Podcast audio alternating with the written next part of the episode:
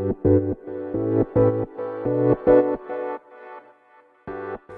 ようございます。なつきです。今日は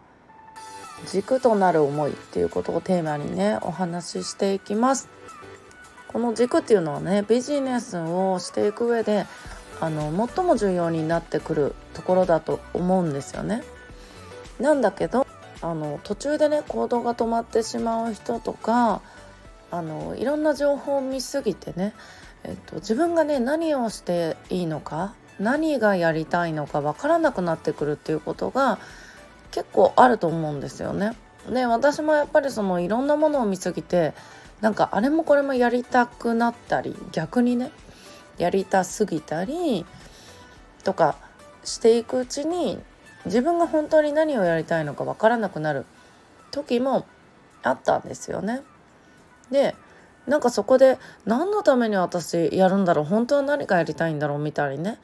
ついそうやって考えて行動が止まってしまうっていうことも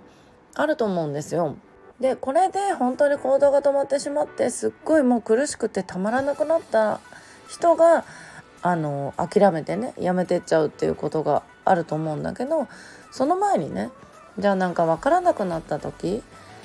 でまあ何が大事かってやっぱり軸だと思うんよね。でこれはよく言われがちなんだけどまあ例えばさ自分は何のためにやっているのかとか自分には何ができるかとかねその自分の使命とかねミッションは何なのかとかねどんな未来、まあ、どういう人の、ね、支えになりたいのかとかそういうね軸を思い出すでこれ頭の中で考えてるだけだとただなんかぐるぐるぐるぐる考えてるだけになっちゃうんでやっぱり紙に書き出すっていうのがめちゃくちゃ効果的なんですよ。で私もこれはあの定期的にやってます。やっぱりあの手帳をね書いたりとかなんかその自分の思いをね整理するのに書き出すと書き出した方がやっぱりなんか自分の思いがどんどん出てきたりとか整理しやすくなるやっぱり一回そこで例えばさなんか悩んでる時誰かに話聞いてもらいたいなって思うことってあると思うんだけど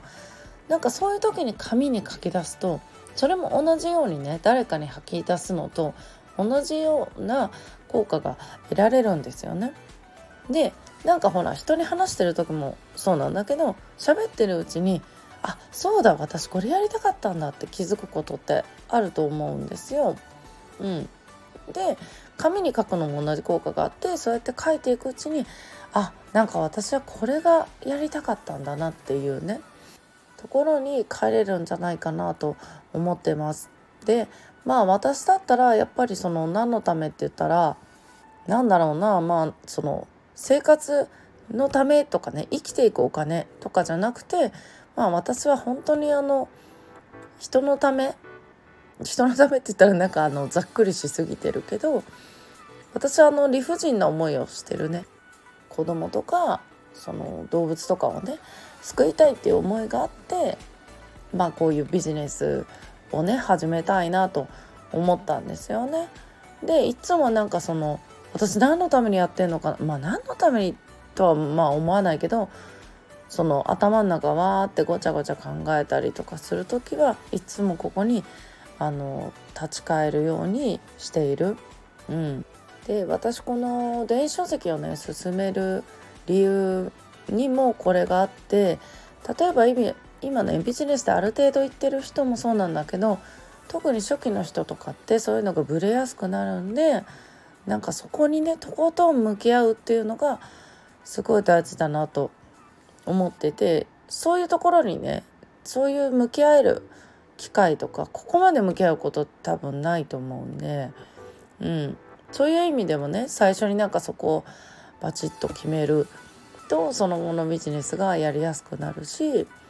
うん、っていう意味も込めてね。で自分の思いをなんかより明確にねそこの文章に載せてそれを形にしていくっていうのをすごいおすすめしているんですよね。うん、だからなんかその書籍取り組むのがなんかビジネスの基本みたいにね私は思ってるんですよね。うん、でまあこれはね書籍だけじゃなくなんかその普段のね活動の中でもそうやって思い出して紙に書くっていう作業ねするとなぜ自分はねこのビジネスをやっているのかっていうのをまたね改めて確認できるとねいいなと思っています。ということでね皆さん今日も素敵な一日をお過ごしください。またお会いしましょう。